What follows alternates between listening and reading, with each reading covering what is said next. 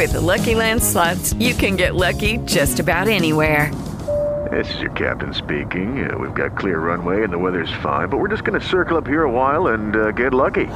No, no, nothing like that. It's just these cash prizes add up quick. So I suggest you sit back, keep your tray table upright, and start getting lucky.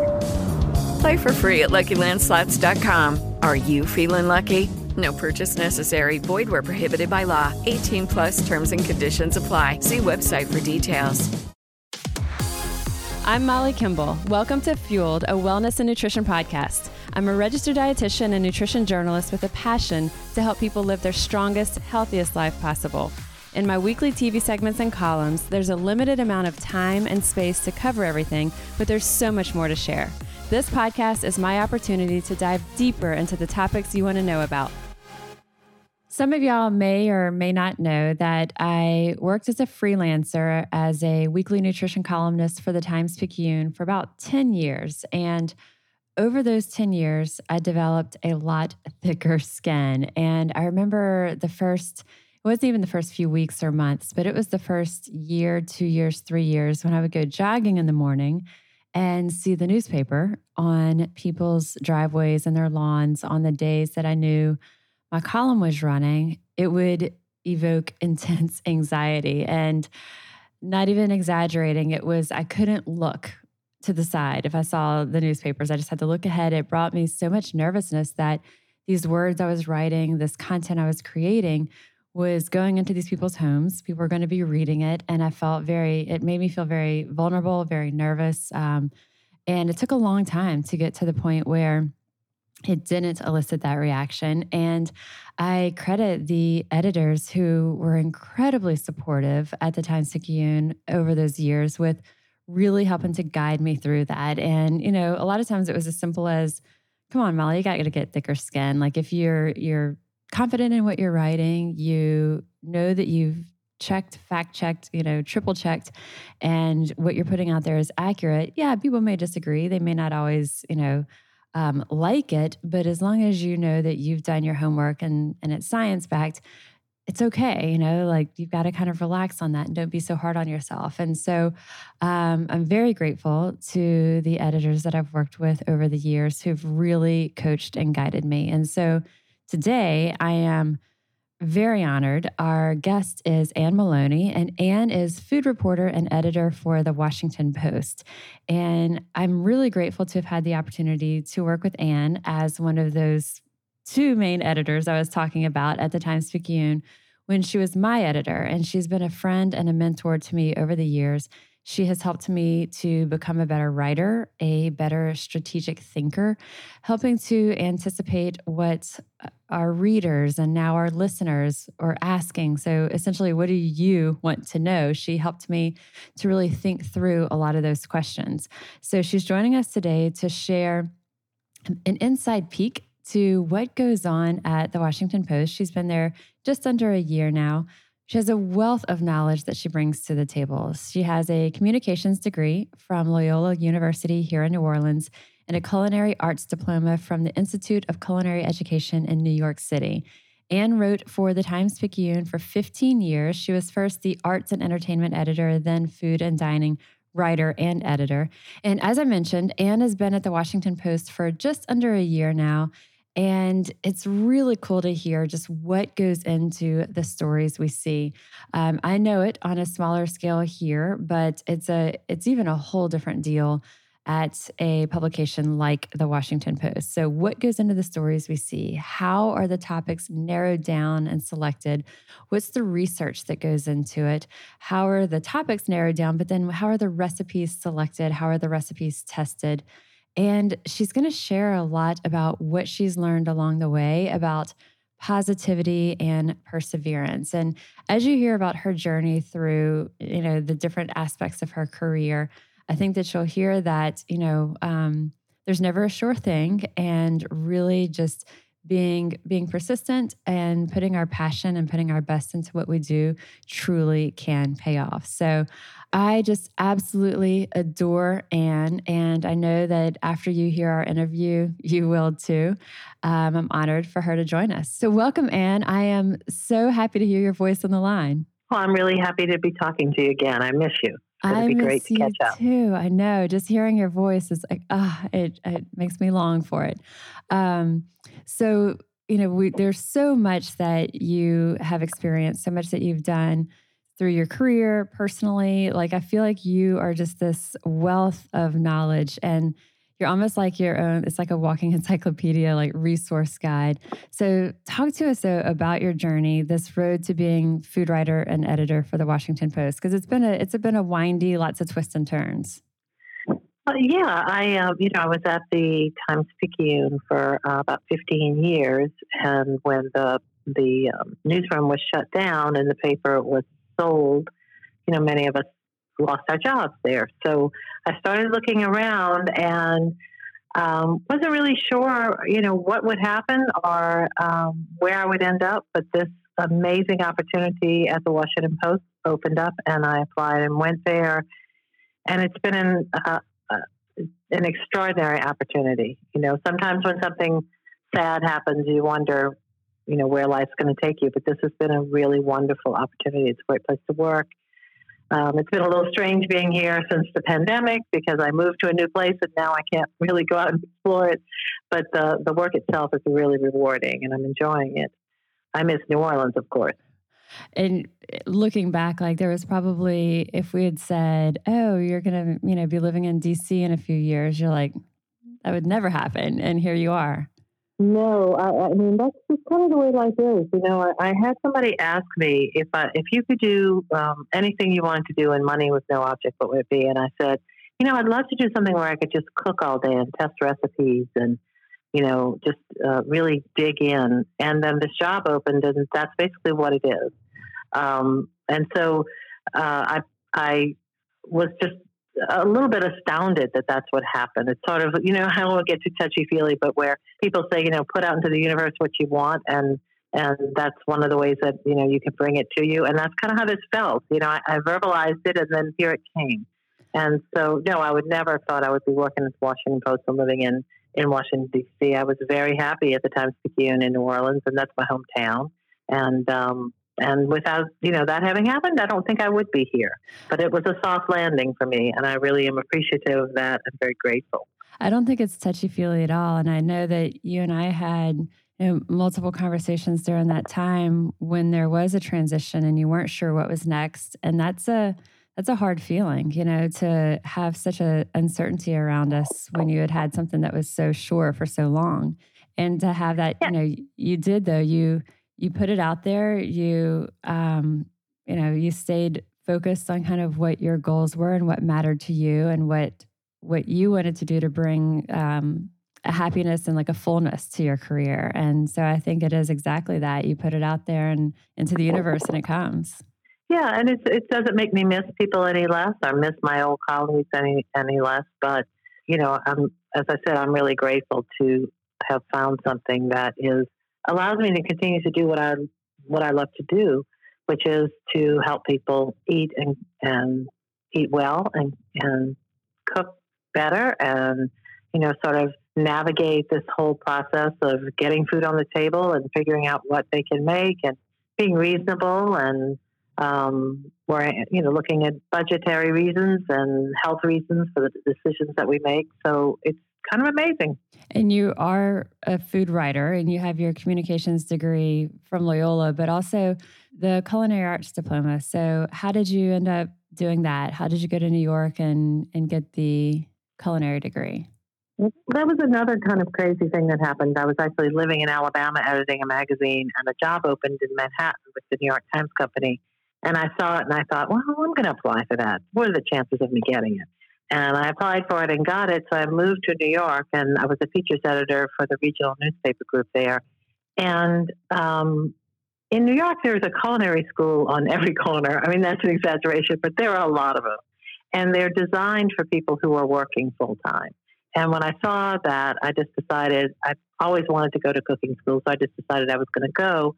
And I went on Friday nights, all day Saturday, all day Sunday for a year, and then did an externship um, and it was sort of like a soup to nuts course where you you learn like a survey course. So we learned everything there, and it was it was really helped me improve my skills and gave me a little broader knowledge. I've always been felt felt like I was very comfortable with Southern food and New Orleans food, but by doing this program, I was able to learn more about uh, all kinds of foods and you know explore a little beyond my comfort zone.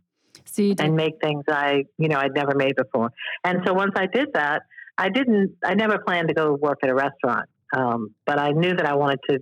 I always wanted to write about food, and so that was just another way for me to get a little bit more um, training in that area. And um, and then I wrote a few food stories after that. But it wasn't until I became a food and dining writer at the Picayune that I did it full time. So it was years later you did that, and then it yeah. was almost, or, or maybe more than a decade later, that that became your full time thing. Right. It was about it was about, probably about eleven years. Yeah, something like that. So um, that was a really cool opportunity. That um, you just have to kind of when it when it presents itself, you have to jump on it, and then if you're able to, and you have the the finances and the ability and the um, you know the, the bandwidth in your life, and you can jump on it. You just have to try to do that, and you never know how it's all going to shake out.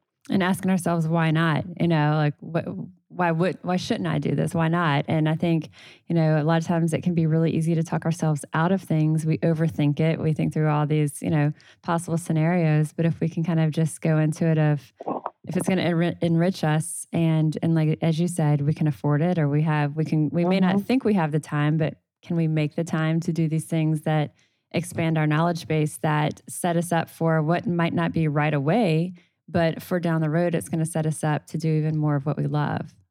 Right. And it's just amazing how the universe will do that for you sometimes. You know, you just keep you just keep plugging along, trying to do what it is you want to do, and um, and be be open to it, and be you know willing to take some chances because and and make some sacrifices. I mean, I had to leave my my close friends and family in New Orleans to come and do this, but this is the point I am in my career, and I wanted to do that. But it's it's not New Orleans is a hard place to leave. It's a hard city Most people don't do it, right? Oh, and they, and they don't do it and they think others who do might be a little bit crazy yeah. Yeah so, exactly. so with the washington post uh, talking about you know what what that whole process looks like and and especially when we're talking about the stories that you're working on because as readers, you know, readers see the finished product. And I think that that's something that many people don't think of what goes behind it. How are we deciding what we cover? How am I deciding what we're covering on this podcast or, you know, what we're going to write about? Mm-hmm. So, how do you guys do that? How do you narrow down the topics and then what the actual story is going to be, the recipe, the photos? Just giving us a peek behind how this actually comes to be. Well, I've been here just a little over six months. And so I, I feel like I've just of getting my feet under me here. And it's been a, um, you know, a steep learning curve. Um, this is a very serious department. It's, um, it's journalism. So that, and by that I mean that everything that we do is, um, you know, tested, vetted, and usually has, often has a news hook to it or a reason why we're doing it. Now we have regular columns that we write, so they're ones that just stay every week. We have them. One is a Nourish column with Ellie Krieger, and that's all about healthy eating or healthier eating. And uh, my boss Joe Yonan does a weeknight vegetarian column, so we have a vegetarian dish every week. I do dinner in minutes, which is um, something where you get to I try to do it under uh, in 30 minutes, but usually it's 45 minutes. You get a dish on the table in 45 minutes we have those standing sorts of columns. And then we're also, um, the, the theme of our section, our overall theme is voraciously. And it's about, it's about accessible cooking. It's about cooking for the everyman. It's not, um, there's nothing snooty about it. There's nothing um, uh, with, you know, techniques that you need to go to school to learn how to do. It's about being able to cook really well in your home. And so my colleague, uh, Becky Krystal, does most of the how to kinds of stories. And she'll examine a technique or something that, you know, is a fundamental thing that you need to learn how to do. And it might be something as simple as, you know, learning to care, care for your cast iron so that it lasts long and it really is um, non-stick and it, it works beautifully.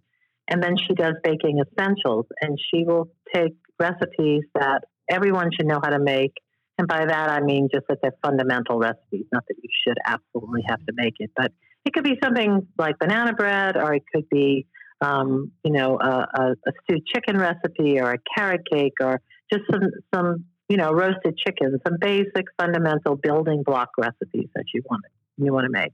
So we have that kind of furniture that we have every week, or once a month, or twice a month. But then we're also always looking at what's in the news and what people are talking about right now. So we'll look at trends in eating, you know, trends like a, a, a particular spice or something is in the news. And so we might um, do a piece on that. Um, or we might do something on, um, uh, um, like, I'll give you an example. Uh, when um, there was a controversy over Goya, mm-hmm. the, the CEO of Goya went to um, the, I think it was the Rose Garden, and he praised President Trump. And then a whole bunch of people started saying, "Oh, we don't want Goya products anymore. We're going to boycott Goya." So several readers asked us for um, different things that they bought from Goya that they wanted to make at home, and one of them was a sazón. It's a spice mix that's used in a lot of um, dishes from Latin American countries, Central American countries. So we looked up that recipe. We figured out, we saw just how very simple it is to make this spice blend at home, and we just did a little story on that spice blend. Um, it, you know, it's that's the kind of thing we're we're we try to be relevant in people's lives right now. And then we had, like, you know, we heard about this grain called fonio, and um, it, it, was uh, it was a um, it's a relatively unknown grain. That How do you was, say it? Or how do you spell it? It's it's F O N I O. Okay. And it's a little tiny, tiny, tiny little grain. And so um, it, it, it was starting to be grown um, and was being used to stimulate the economy in um, sub-Saharan Africa. And so we did a story on that because we didn't know. I didn't know what to do with it. I wasn't familiar with it. And so we, you know, dug into that, looked at it, did a little bit of research on it, and um, and then uh, we did a recipe salmon with cheesy fonio grits. You know, mm-hmm. so we try to like just always be on the lookout for what what how food intersects with the economy, mm-hmm. with the culture, with even with politics, because food is political. All things about you know you know the whole issue of sustainability and um, meat consumption and all of those things, um, GMOs, all that stuff. You know, food interact intersects with all of that. So, along with actually, um, you know, practical recipes, we're also helping people to understand how food mm-hmm. is affected by politics, how food is affected by the economy, and so forth. And then we also just really like good food. So sometimes we'll write about something just because it's delicious, you know. or um, you, you we try have, it somewhere, you're exposed to it, you're like, we have to. Exactly. Yeah. yeah. Or and, things from our childhoods, or things from freelancers, or you know, contract writers. They they write for us on occasion. And it might be some wonderful recipe from someone's childhood and has a great story behind it. Um, uh, you know, uh, so that that's also. But the main thing we want in most of our cooking is that whatever we're when we're writing about a recipe and teaching you how to cook something, is that it is delicious. Um, that's our goal to make delicious food. How many times uh, do you test the recipes? And let me ask about the Goya seasoning. So y'all looked and saw, okay, here's what's in the Goya seasoning as far as the ingredients, and then here's some recipes of how to make our own version of the seasoning blend. Did y'all get cans of the Goya and do like side by side taste comparisons to see how y'all, how the, the recipe measured up? Yeah, the, the, this seasoning comes in a little packet. And when you look okay. at the Goya, for example, when you look at the Goya um, product, it's it's like orange. It's bright orange, and it has MSG in it, and it has artificial coloring, it has uh-huh. red and and yellow coloring. Well, when you make it at home, it's like sort of a golden brown. Actually, a lot prettier to me. I like it's more earthy looking and the flavor is a little different. And the, the great thing about making your own spice blends is you can you can control, you know, the, the, sodium that's in it. You can decide whether or not you want to put MSG in it. Right. You sure can. You know, there's nothing wrong with that. I, I don't think. Or your other people colors. disagree. Right. Or yeah, I guess you could dye it if you wanted to. I think that's going a little too far. so um, you know that's what's great about it yeah. is that you can reduce the sodium, or you can, or maybe you know this has like you know, it has ground cumin it, and turmeric and pepper. So maybe you want yours a little spicier. Mhm. You want, you know, you want more. Um, uh, you really love cumin and you want to cumin it up a bit, and so you can control that a little bit more. And I've been using it. I made it, and I've been using it in dishes that I make at home, and it's it's really a great little seasoning blend. Um, just like you would make Italian seasoning or Mhm. Creole seasoning or you know a Greek seasoning. This is just another one that you can that you can make yourself. And how many times um, do y'all test the recipes? Like you were saying, the um, is it Ferroni? You said Fonio, yeah. It depends. It depends on the recipe. Um, there are times when I I will make something. Everything gets made at least twice. And are you making So- it twice, or is it you and then someone else who's doing kind of a, a back check? Whoever whoever's column it is, you know, like I from my dinner in minutes, I test my own recipes. So I might make it two or three times. Mhm. if I'm if I'm ever like concerned about it or worried or have any issues, I can certainly ask one of my colleagues to make it too, and we see you know um, if there's if there's ever ever an issue. One thing about most of our recipes is they're very they're not complicated. They're not um, they they shouldn't be something that you struggle with. The main reason we're testing them is not because the process is complicated, but we want to try to foresee any possible like we want to look ahead and see what could be things about this recipe that um, might be a stumbling block Mhm. and what can what visual cues what what among the five senses you know what about the way it feels tastes you know looks smells can we give cues to people so that they can really have a sense of whether it's done Mhm. or whether it's time to move on to the next step. So we look for things like you know the size of the bubbles in the pan, or you know uh, you know the um, like if if you're whipping egg whites, you know we tell people to lift the beaters out of the egg whites and look at the peaks. If they're if they flop over and and fall, then they're it's not ready. If they stand up, you're ready Mhm. continue, move on. So we try to do all those kinds of things when we're testing. So you're not only testing for amounts of the ingredients, but you're testing for the process and all of that. So some recipes, I mean, I've seen Becky make things five, six, seven times. I mean, that's extreme. But when she's developing a recipe, when she's actually figuring it out, and she will try like a variety of recipes from a variety of sources, and then she will combine them into what she thinks is the best recipe. Um, she does more recipe development than I do. Um, and for most of them, I would say they're made at least twice, sometimes three times. Because then we also have to make them for the photo shoot. So you've got to you got to make sure it comes out well, looks good, stands up, you know, does whatever it is it's supposed to do. If it's a pie, you need to be able to cut it open. It needs to stand there and be photographed because um, our photographs are as they are. There's very little touching up that we do as far as color or any of that on on photos. We Because try to photograph it the way it is. that we can let it go if it's at our house because we're like, oh yeah, this this pie, for example, like it tastes incredible. Yeah, you slice it and it kind of oozes, it's a little goopy, but it doesn't Mhm. matter. Just like slip it onto your plate real quickly. But you can't do that for for this. It's gotta hold up. So you had a test kitchen, or you have a test kitchen that you all use at the Washington Post.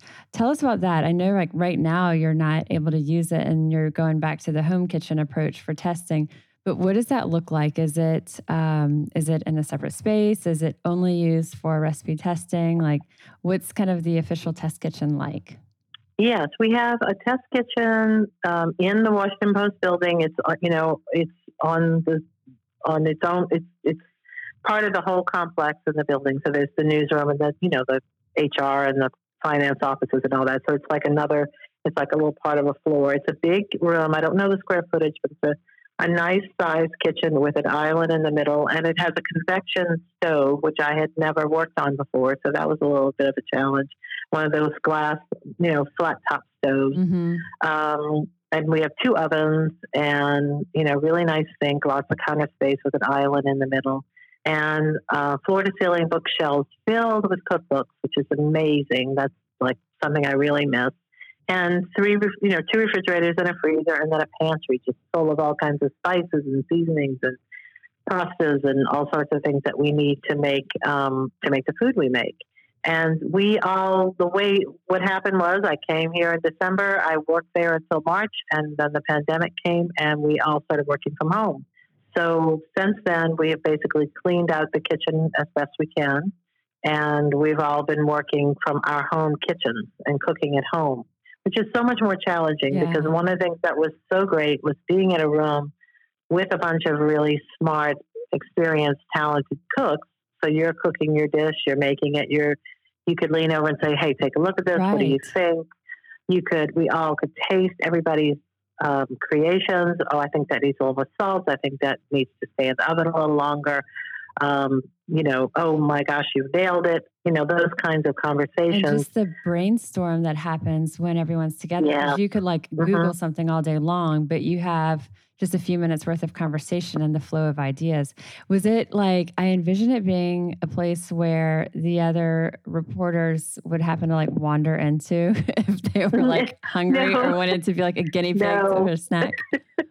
No, what we do, the way we handle that, because you can't have that. we uh, we at the end of each day, we would invite. We we have a Slack channel. You know, Slack, the communication Mhm. app that you use. We had a channel for leftovers, and we would send a note out, and we would say, you know, this is what we have available. If you'd like to try it, come on down. And then people would come, and then they would be able to taste it because we never wanted to throw any food away, and we didn't. We were really good about that. So everybody would come and take what they needed um, or what they wanted to taste. And so that worked really well. And it was really fun to hear people's reactions to it. And that's the other thing we got is more feedback that way. Um, so now what we do is we share photos on Zoom and we share photos on the Slack channel. Um, we still talk about recipes. Uh, actually, not that often because we don't all live very close to each other, but occasionally we'll drive over and drop things off to each other's houses so we can taste them. Right. Yeah. Um, and so we do do that. Uh, and also, if, you know, for example, we made an ice cream recently, and one of my colleagues, Olga Massov, made it, and I made it, and it was a little bit different color. So we had a conversation about why that was and what that meant.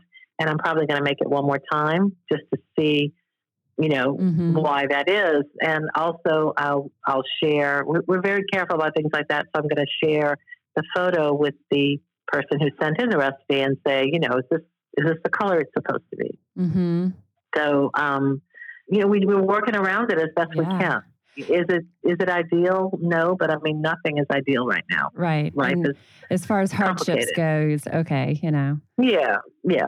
So, did y'all do the photos when you would have the dishes styled and photographed? Were they photographed in the test kitchen or somewhere adjacent to it? Or was it more like a light box? Or was the kitchen set up for photos to show the It- it's a- background? We had a little room um, off the kitchen because the kitchen is very busy, very very busy. So it's not that big. You know, it's big. I mean, it's bigger than any kitchen that uh, in anybody's well, not anybody's home, but in most people's homes. And but so we had a little room off the side. But what was so great was we could all be prepping and preparing dishes. And so the photo sessions went really well because we'd be like, oh, the next dish is up, the next dish is up. Um, and then we would shoot some in the kitchen when there was a process or there was a reason to have it in the kitchen. If you wanted to show something on the stove or you Mhm. wanted to show something in the mixer or whatever, we, we can do it. We could do it both ways. Um, and so we really miss that. We miss that. That's very, um, it's just um, in real time, you're capturing it. Yeah.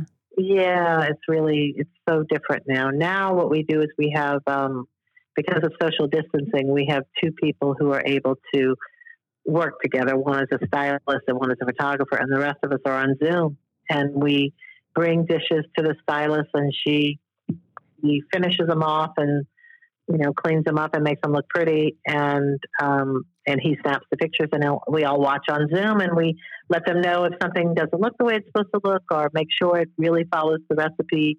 You know, if the broccoli is bite sized, then the broccoli needs to be bite sized. Right. You know, whatever it is, we make sure that it actually follows the recipe carefully, and we deliver the dishes mostly cooked. You know, sometimes they have to be assembled right away because you can't. Something you, you know, we did spiced egg in a hole. Well, you can't fry an egg and drive it over to somebody's house.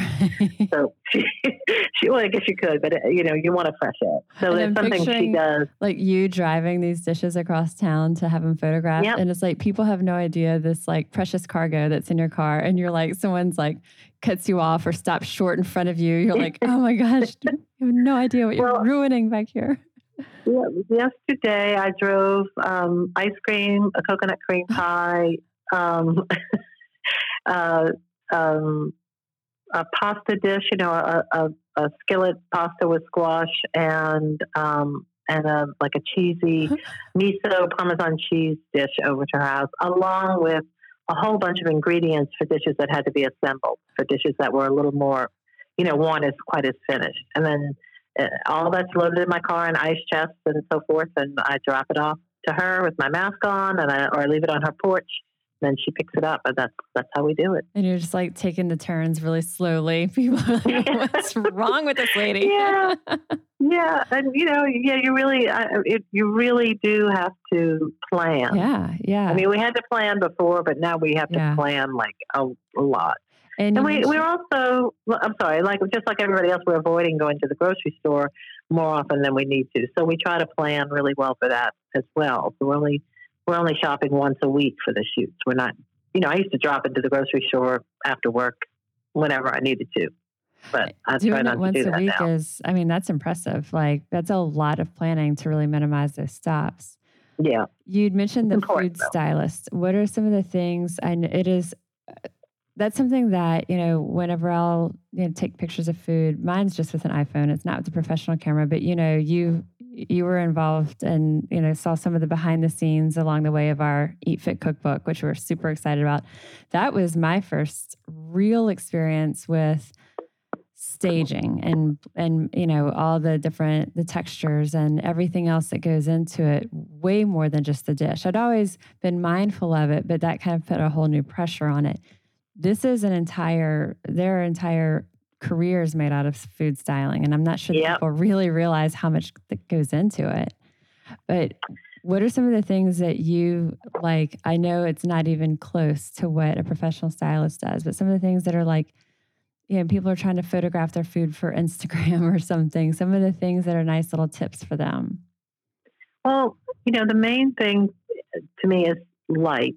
You want to make sure you have enough light, but not too much light, and that the light is coming at the food in the right direction, all those kinds of things. And when I was working with a Picayune, we had professional photographers, but we didn't have food stylists. So I did all of that myself. And the photographers would help me, you know, um, with a little bit with the styling, and then they would handle all the lighting unless I was shooting with my iPhone, which I did a lot of. So I learned a lot from people like David Grunfeld and Mhm. Andrew Boyd and Chris Granger. They, the They're photographers at the brilliant, yeah. They really walked me through some things to help me do a better job. One of the things that I got that I never had before, and if you're serious about it, you should probably get one, is some kind of screen or reflector so that you can bounce light. And you're not going to learn how to do that except by doing it unless you have a photographer who's going to come to your house and teach you like I did. But you just kind of it's it's you know sort of a white screen and you can just move it around the plate and make the light bounce off in different directions so that like a little let's say you take a piece of picture of a pie and one part of it looks really dark. Well if you move the screen around, you can get the light to bounce Mhm. and put a little light on that spot. The other thing I would do when I was just photographing for myself is I would try to finish my dishes at the right time of day so the light was good at my house. So I have a space, you know, in my house where the light kind of floods into certain windows, and sometimes though it's too strong and it really like washes out, overpowers. Other times it can be a little yellowy. So just like you said, you kind of have to know those times of day.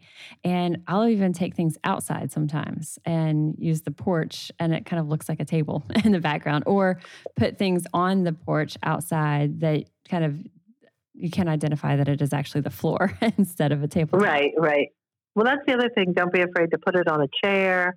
Um, put it on a you know the clean floor. You know, don't be afraid to walk into your living room and put it next to your sofa. Whatever. You know, it really people's homes vary a great deal. I find natural light is usually the best.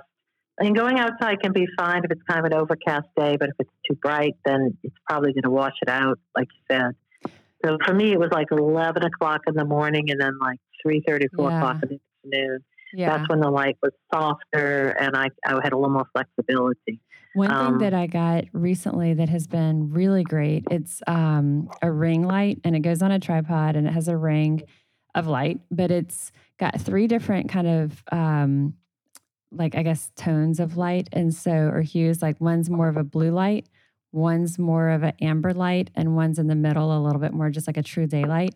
And that allows you and then you can also go from like a really soft light to make it brighter brighter brighter. And so that allows you to also kind of counteract whatever is happening if it is too yellow or if it's too dark and it kind of helps prevent the shadows and stuff. So that's been something i've found. It's not it's just that subtle difference that helps with the lighting as well if you're not so fortunate to have like the right time of day. And then i've done things like a spritz of um, you know like the olive oil misters. They're not aerosol but you pour oil into it and then you spritz it. I'll do that onto a food if it starts to look dry or even yeah. things like berries where you you know um, taking just even your fingers and touching them with water and then having the little droplets the natural droplets on there looks so good and you just don't realize that sometimes like you know dried carrots and something just doesn't look good that moisture can really help in the appearance well you can also get yourself just pieces of um, uh, I don't know how to put them, like you know, pieces of wood or pieces of marble or fake marble, or and you can use those. You can prop them up, you know, behind the photo to kind of hide all the stuff that might be on your house. Put one underneath, one behind, and then kind of put the background a little out of focus, and it looks like it's on a mo- you know marble countertop, or it looks like it's on a country table, or it looks like. So if you're really serious about it, you can get yourself some backdrops, and or you can get a little you know one of those light um, tent kits, like mm-hmm. a little mm-hmm. white box, and mm-hmm. you put mm-hmm. the food in it or whatever you're photographing in it those are really cool. Those those the thing about I don't like about those is they sort of all look the same right. and they sort of look like studio shots, and that's not what I want. But but but you know we used to use those at Jazz Fest when we would shoot food out at Jazz Fest. Sometimes we bring the little light tent with us mm-hmm. because it's a little small thing and it just helped you kind of take all the noise out of the photo and focus on the food. And both of those, so, um, ring light I mentioned, you can get on like, you know, Amazon or something for about 50 bucks and you just type in ring light and the box that Ann's talking about, we use one for Eat Fit when you go to a restaurant, for example, and the restaurant's really dimly lit and there's not really mm-hmm. an opportunity or a good one to take the food outside there. There's some restaurants, it would just be weird if you were lurking outside their front, shooting mm-hmm. food in front. And so we'll use the light box, but they're like a 16 by 16 cube. And they range in the 30s of dollars and they have like a little LED light strip inside of it. So it's a very controlled environment. And those are some things that aren't very expensive, but they can kind of help you up your game. Um, if you, like you said, if you're kind of trying to be a little bit more serious about it, if you're like, man, my, they just don't look so crisp, and that kind of stuff can help you. Um, so testing the recipes, that's, I think, you know, do you find that it's more thorough at the Washington Post than, you know, other places that you've done food writing for, or I guess at the Times Picayune? Yes, at, at the Times Picayune, it was really just me doing it. So I would, you know, I would ask colleagues to taste it, or I would have family members taste it, or I would bring it to people to taste. But I was basically developing recipes, cooking, doing it all in my kitchen. Um, here, um, it, it's it's more stringent. You know, I, people not only are we testing the recipes and sharing them, but we're also editing the recipes together. So if something isn't clear, um, the person who tested the restaurant will get a phone call. The person editing will say, "Well, when you say, you know, you said cook the pasta till al dente to three minutes short of al dente, and then add it to the sauce, but you don't say how long to leave it in the sauce. So, do I leave it in the sauce three minutes? Yes. How does the person know when the pasta is done? They ask you those questions, which prompt you to provide the right mm-hmm. cues for the reader. And so there's a lot of people touching these and looking at them and asking questions about them. That's really. And what's great really is you have someone reading the recipe who no idea what it's about, and they have to be able to visualize cooking it. And then you have another person who you may have edited it and give it to them, then they make it, and then they make notes on it. Mm-hmm. So there's a lot of practical, um, a lot of practical, hands-on uh, editing and testing that goes on to, to get them to the point where they are. So we get sometimes we get complaints from readers, but most often when that happens, it's either a personal preference. They don't like the flavors that you chose, which is perfectly fine. Or when you dig in with them a little bit, they'll they'll say, "Oh well, I used boneless chicken breast. I didn't use mm-hmm. uh, I didn't use bone and skin on chicken thighs. I used boneless chicken breast." You're like, "Well, that's a different piece of meat, mm-hmm. you know, and it's going to cook differently." And, and so we really we take great pride in the fact that our recipes are really tested mm-hmm. and they're mm-hmm. photographed the way they look. I bet and that's, that's really important. A you know, you're so careful and you're so, you know, anything that you've done in the past has always been okay, you do it, you put this effort into it, you you know, do it, do it 3 times, reread it. But we can't catch every error when it's ours because we sometimes see things that we think are there and they're not and it's just you're not having that objective eye. So while I don't think that there was like a rash of things gone wrong before, I would imagine that even more now, there's a security when a story runs that it's tight, that it's solid. It is, and but we still make mistakes.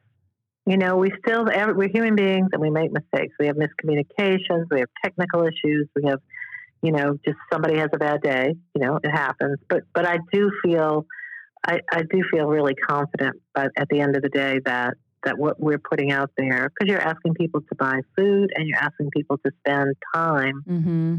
making something. And those are two things that are very valuable. You know, the, yeah. the, the income that you have and also your time is valuable. And I would, I feel terrible if somebody tells me, you know, I made that and it didn't come out right. and I spent, you know, spent an hour of my time with it and then we ate it for dinner and we weren't happy. That's right. not a good day. But it rarely happens. It really doesn't happen often. And um, like the Eat Fit cookbook we mentioned earlier, um, you were also one of our recipe testers, but we had you know over 100 recipes tested by people in their kitchen, not chefs, because it was chefs recipes from the restaurants, you know, these dishes from the restaurants that we're featuring in the cookbook. Well, the way the chefs communicate a recipe is vastly different than the public. So, yes. you know, I had already done, you know, as a thorough job, I feel, of like translating, you know, the chef speak into like the layperson language.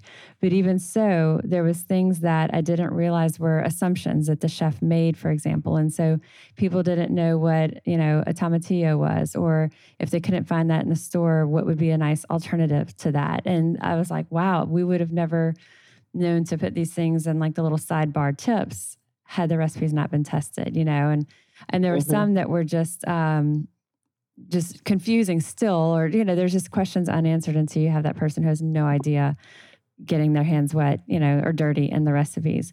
Are there any like recipe stories, things that have just gone like really wrong? Yeah, I hate to. I hate to. Let's see if I can talk about something without identifying it. yes, we have had recipes. I don't. I don't want to go into too much detail because I don't want to.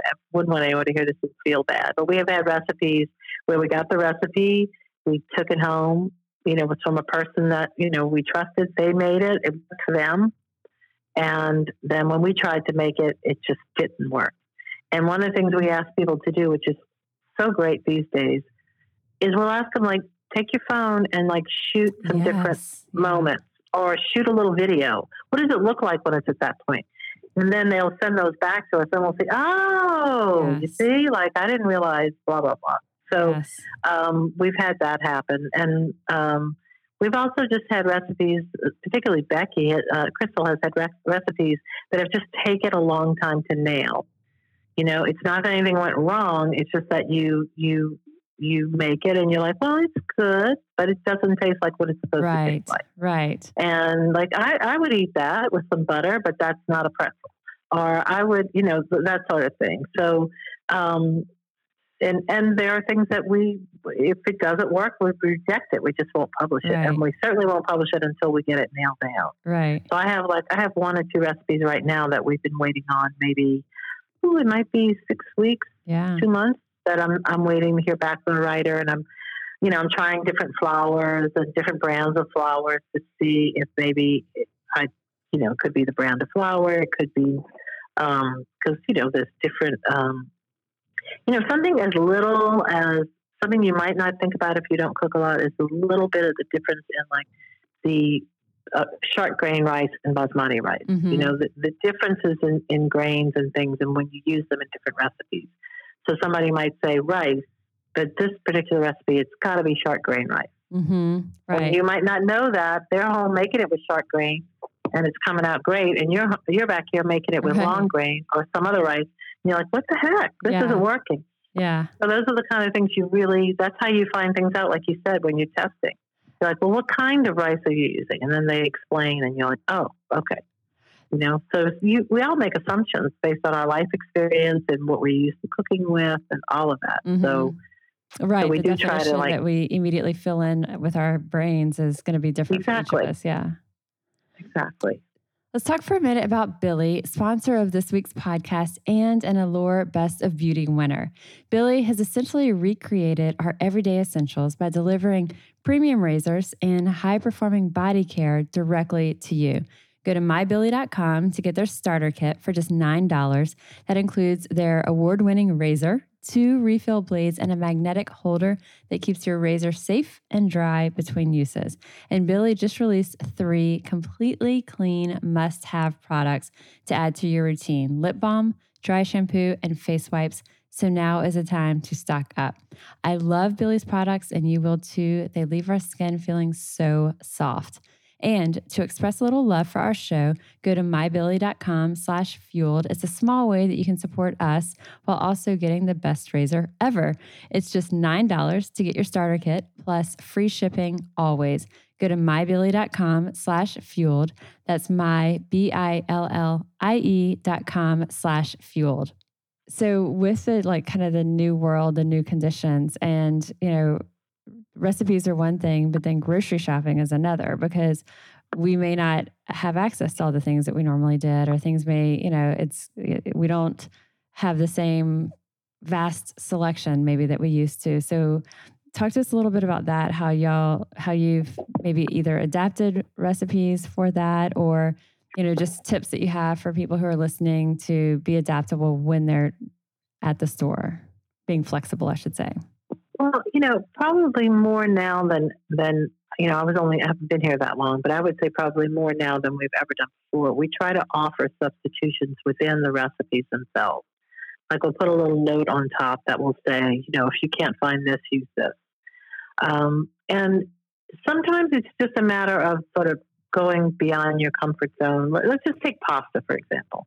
You know, if a recipe says, um, uh, you know, use uh, um, uh, fettuccine and you don't see a fettuccine noodle, that doesn't mean you can't make that recipe. You know, it might not be exactly the same. You might have to adjust the cooking time a little bit for the pasta. Maybe try linguine, or maybe try soba noodles or Chinese egg noodles, or switch from pasta to some kind of grain like um, rice or barley or, or farro or you know something else. So we, what we're trying to do is just encourage people to be. You want to follow the recipe to get the good result, but but when you're grocery shopping, there are substitutions you can make.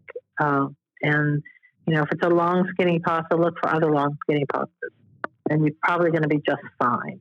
Like, don't panic over that. That's going to be okay. Or protein, Um, if something called for shrimp, we could use a different type of protein and maybe cut it into the same, you know, into smaller bite size if it was, say, chicken or something. Yeah, and and also, you know, lots of spices are really interchangeable. You don't have. I mean, yes, the flavor is going to be a little bit different, but it's not necessarily going to be, um, you know, it's not going to be a disaster if you don't have allspice. You know, maybe try a little clove and cinnamon mix.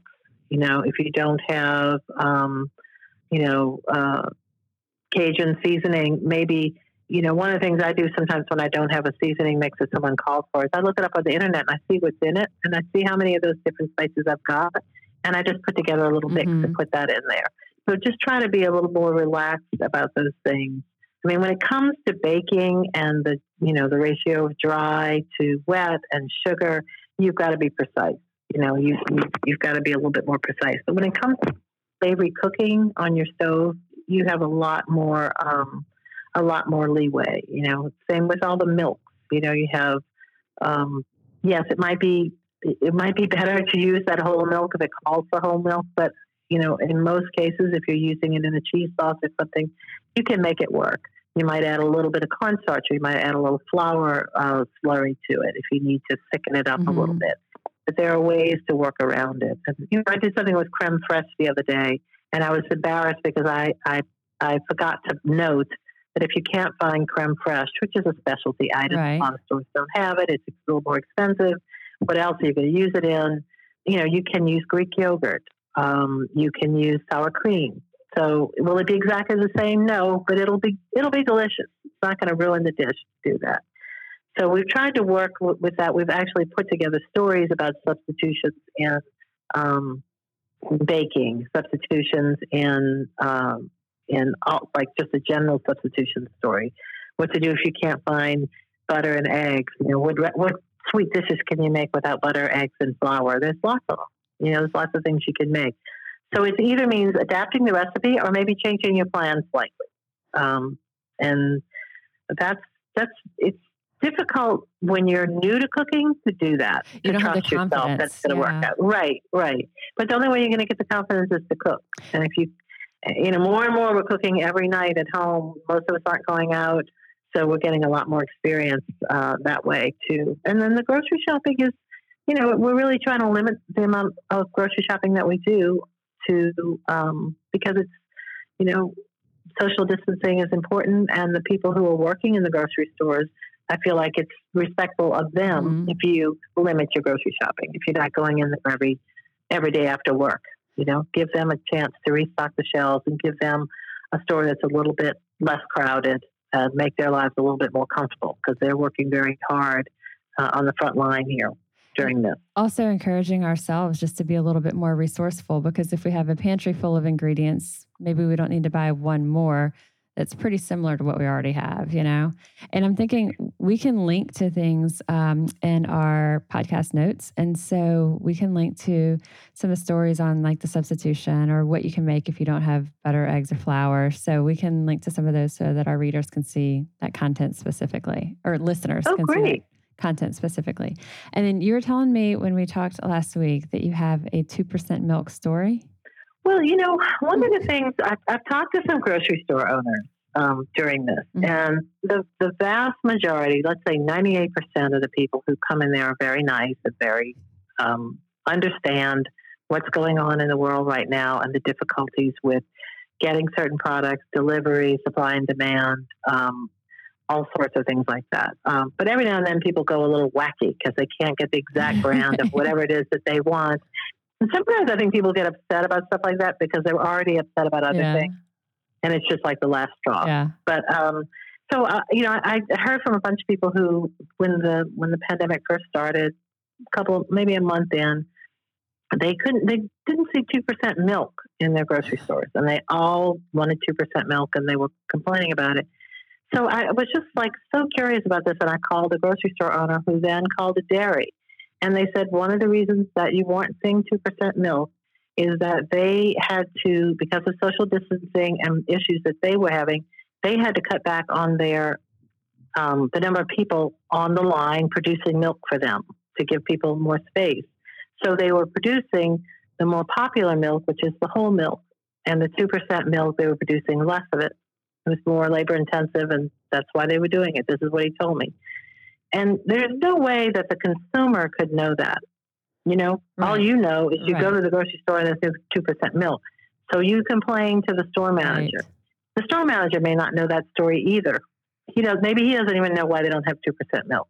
Um, or the employee that you happen to go up to who's stocking the milk shelf may not know the reason. But there could be a legitimate reason like yeah. that behind it. And most stores, if you know the owners or the managers, if they're smaller stores or you know them, you can go up and ask them and they'll tell you the truth, or you can email them or go on Facebook and ask them a question. But in the day to day sort of the way this is going, um, there are going to be times when weird things are going to happen. I mean, toilet paper we all knew about because it was such a it was such a dramatic right. thing on the paper products and the cleaning products. We understood. We might have not have understood why people were hoarding them, but we understood what was going on. Right. But weird things like two percent milk, yeah. that was just one that me that I was like, I, I, just, I would never have guessed that. It makes me laugh as you're even saying it because I had this, um, had a voicemail. It was probably in, it was like deep in the stay at home order. It was, you know, maybe early April. And so all of this had just hit. And, you know, you feel like the world's falling down around you. And I get the emails when that gives me the audio file when someone leaves me a voicemail on my, um, you know, at work. It, it sends me the email, which is nice in case you don't call in to check your voicemail. So I'm thinking somebody left me a voicemail. I mean, nobody even leaving voicemails because you know the world's shut down. Right. Well, it was a woman, I didn't know her. And she leaves me, you know, hi, Molly, this is Miss Doris. And I know that you really care about nutrition and you're just passionate and you you seem to know people in these areas. well, sure. She was calling me because there was a 2% cheese shortage, which and she had been going to all her grocery stores. And I'm like thinking, Miss Doris, just stay at home like exactly. you're supposed to. And she didn't sound young, you know. And I thought, oh yeah. oh my gosh. And that was, you know, of everything that was happening, this was, there wasn't anything else. It wasn't, oh, and this serious issue. It was like, you know, we've got to find a solution to this problem. And there's no 2% cheese to be found in the city. And it was probably largely because of what you just said, you know, that they right. were having to be selective in production. And, and you know, and really, if you have to live without that 2% cheese or that 2% milk for a few weeks, it's not ideal. I realize that, and people do have dietary restrictions and things that they're really working on for the, with themselves. And I get that. I'm not trying to be flip about it, but there's nothing you can do, and you got to work around it. Yeah, you know, well, you have to figure out I wonder what you're going to do people instead. Went to the full fat version and said, oh, thank you. you know, like yeah. how long it had been since they'd had whole milk or real cheese. You know, they were probably like, wow. I know. That is hard to go back, right? and then um, the last thing that I know that you have a bunch of tips on is, you know, storage. So, how to freeze, how to store things that maybe are kind of not the norm that we don't think of because I think there is still in some of us, I know certain products I feel this way about that when we see it, we don't always see it. So we want to really like stock up on it. So, what are ways to make sure things don't go bad on us? Well, I mean, mainly, you know, most of the most of the products that you have in your pantry, as long as you've got them in a pure container, they're going to be fine. You know, your flours and things like that. Um, when it comes to fresh produce, uh, many many things can be frozen. You know, almost almost everything can be frozen. Not everything, but a lot of things. You know, we just had a story. Um, a writer, um, uh, uh, Rachel, Angela Davis, wrote for us about this topic, and she actually said something like that, like you can freeze almost anything. And you know, when you look at corn, peas, broccoli, cauliflower, all those things you see in the frozen, right? You know, um, uh, at, at, the grocery, yeah. you can freeze them at home yeah. too and you can freeze, you know, onions and peppers and garlic and all of that as well. So, um, you know, what you don't want to freeze are things that have really high moisture content. You mm-hmm. want to freeze cucumbers and lettuce. You know, obviously things that it, once you thaw them out are going to be mushy mm-hmm. and and and not um, uh, not retain their quality. A lot of frozen vegetables that you buy in the grocery store and even the ones you freeze yourself, they taste really great when you thaw them and right. cook them in something. And most of the time, what you're going to do is give them a quick blanching in in um, hot water, and then you know get them out of the hot water quickly and um, you know lay them out, let them you know get kind of um, you don't want to freeze them all uh, in in uh, in that hot water, so you want to get them um, maybe put them on a sheet pan and spread them out and let them um, until they're really solid, mm-hmm. and then put them in a in a in a container. And if mm-hmm. you don't mm-hmm. want to use Ziploc bags, you can use whatever freezer containers you use. You want to make sure that things are are frozen separately so that you don't have a big giant pile of something. You know, sometimes right. yeah, you'll end up with that even in the grocery store. Yeah. Like you'll go buy broccoli and it's like a big block of broccoli. You don't want that if you can help it. Right. So that's one of the that's one of the things you can you can really um, you can do. And the same with fresh herbs. Um, you can freeze them. Uh, you can chop them up, you know, and and lay them flat so you can break off little pieces of them. Like let's say you want to chop all your parsley up and then freeze it nice and flat. When you need parsley, you can just break off chunks of it into the amounts that you need. So what about you know getting herbs with a little bit of olive oil, like in an ice cube tray? Like if you had like chopped. Yeah, absolutely. You can do that if you if you don't mind. You know, if you don't mind having the oil, or you know, you can actually. I think I think one of the things she talked about was actually putting them in a um, in water and doing that as mm-hmm. well, because then you can let them let that melt if you don't want oil in there. Mm-hmm. Okay, like um, the next dish that you might use it in. Yeah. Right. Right. And then you absolutely just have to remember to mark the date, what it is, and the amount if you can. Right. So, like if I if you freeze you know, if you're freezing a pound of broccoli, you want to write on there, this is, you know, the date, broccoli, florets, one pound. And then you'll know. And you also don't want to leave them in there forever. Like, you know, yes, you can freeze things, but you don't want to leave them in your in your freezer for six months. You want to try to use them when you can. Um, but they'll last a good long time.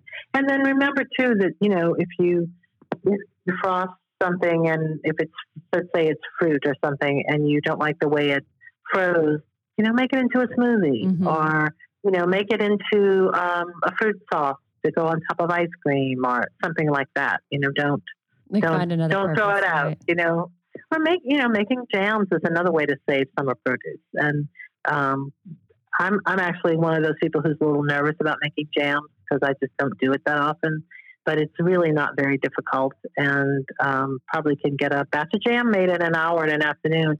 If you've got a big batch of strawberries or raspberries and you don't want them to go bad, that's a great thing to do with them as well. So you're not wasting them. And that's when, like you were talking about making your own spice blends, if you're doing something like that, then you can also control how much sugar you're adding to it.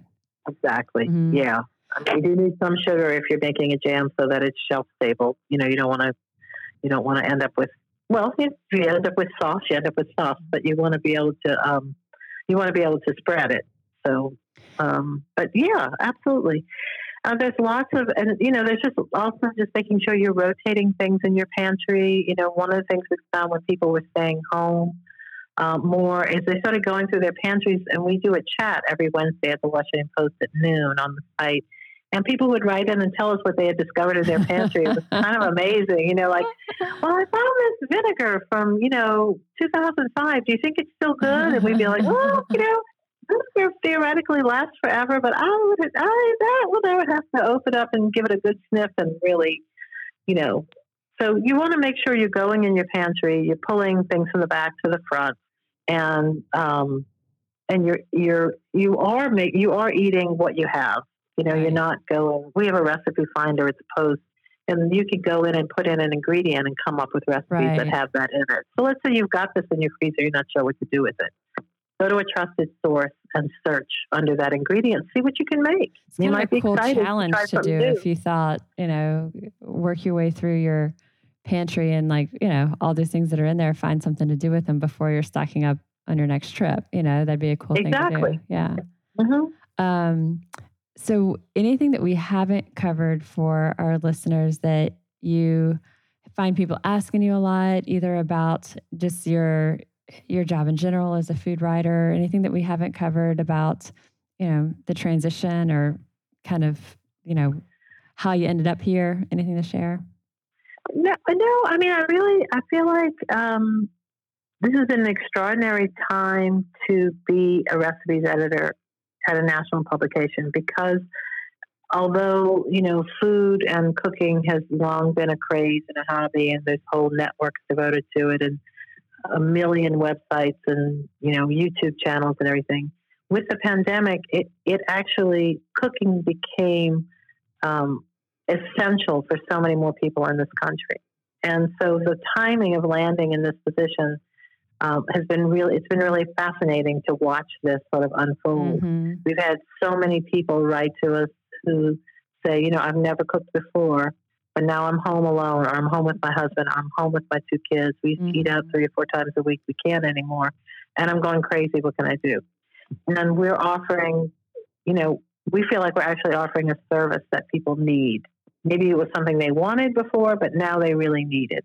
And um, it's been gratifying, really gratifying to be able to help people. Mm-hmm. Um, and not only feed their families, but gain the confidence of being in the kitchen. And I really, I hope that one of the, not that, you know, there's not much positive to come out of this terrible situation, but maybe having people be more comfortable in their own kitchen Mm-hmm. Um, and learning skills, and maybe maybe it's a little more healthy for them, or they at least they have more control over what is going into their food. They might, you know, their choices will determine whether it's health, more healthy. But um, I- think that's real, been a real. Um, I hope that'll be a silver lining that will come out of this. That people in America and across the world will just be more comfortable in this world because it's it's really rewarding to cook for yourself, and and it's um, uh, you know, it's a hobby that actually pays off, you know, in good health and it can save you money and, um, and you can have delicious things to eat.